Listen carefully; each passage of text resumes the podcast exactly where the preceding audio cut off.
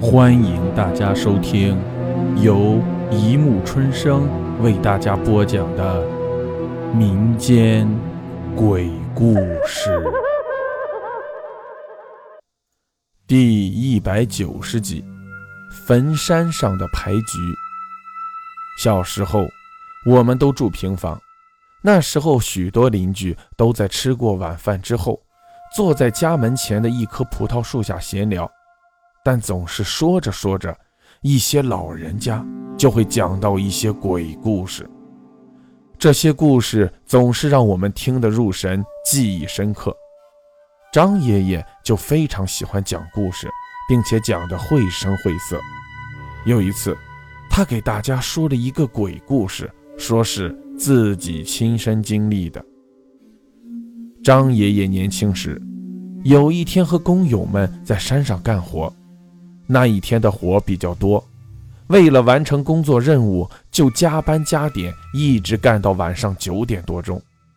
水喝完了，肚子也饿得咕咕叫了。他和工友们加紧赶路，好回家吃饭。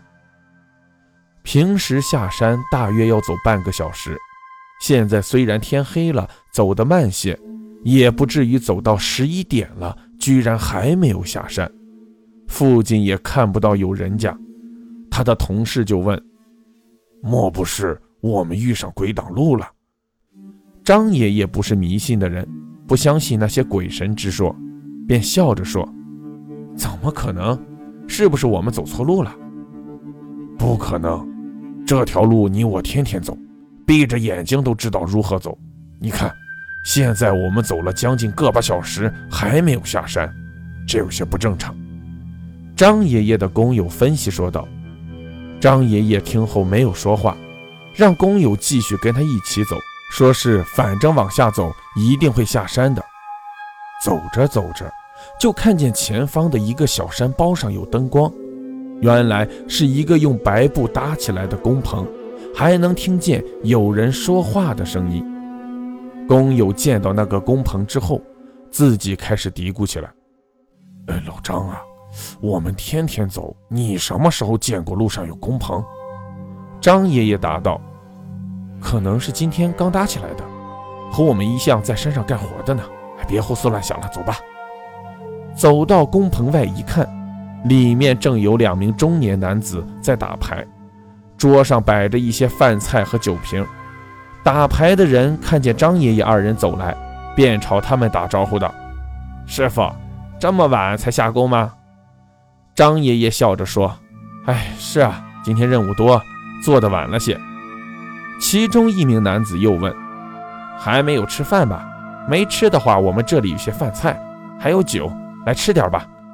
今天不吃的话，明天也没用了。”张爷爷和工友对视了一眼，两人都同意了，便走进工棚里去。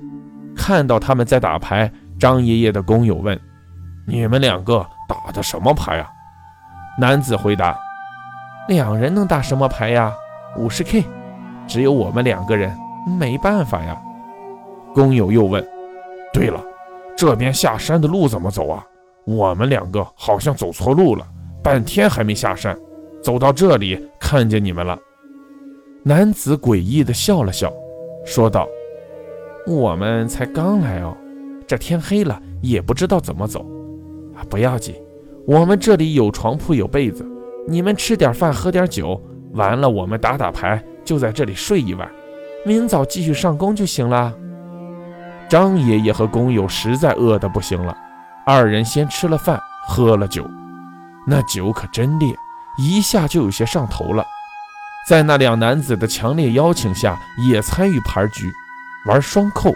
张爷爷与工友玩对家。不知道为什么，在当天的牌局上，张爷爷和工友的手气特别好，每把牌都很顺，还赢了很多钱。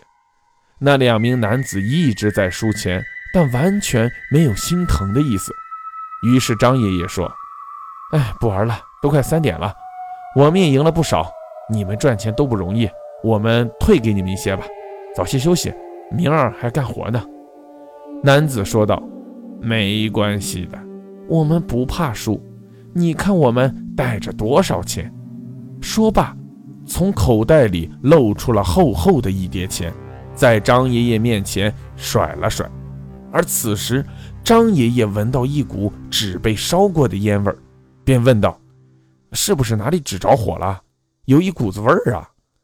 甩钱的男子一愣神，便将钱放回口袋里，大声说道：“哎别说鬼话，继续打。”工友见状，便也说起了风凉话：“今儿有人要送钱，也没办法，那继续来吧。”张爷爷二人还是继续赢钱。打着打着，一看表，快五点钟了。再过一会儿，天就要亮了。正准备提议睡觉，那男子便先开口了：“哎，不打了，你们两人手气太好了，睡觉了。”于是四人都睡在工棚里去了。张爷爷和工友因为喝了酒，又赢了钱，心情愉快，马上进入了梦乡。没多久，公鸡打鸣了，天蒙蒙亮了。张爷爷被冷醒了，听见鸡叫声，眼睛微微张开，看见天亮起来，揉了揉眼，起床了。这一下，张爷爷被眼前的一幕吓得脸色苍白，一时间连大气都不敢喘。原来自己睡在两个坟头前，那坟前放着九瓶刀头肉，坟堆上还挂着两个白色灯笼。而另一个坟前也是如此，只是多了两副扑克牌。张爷爷叫醒工友，工友醒来一看，也是呆若木鸡，连忙摸了摸口袋里打牌赢的钱，摸出来一看，全是冥纸。好了，故事播讲完了，欢迎大家评论、转发、关注，谢谢收听。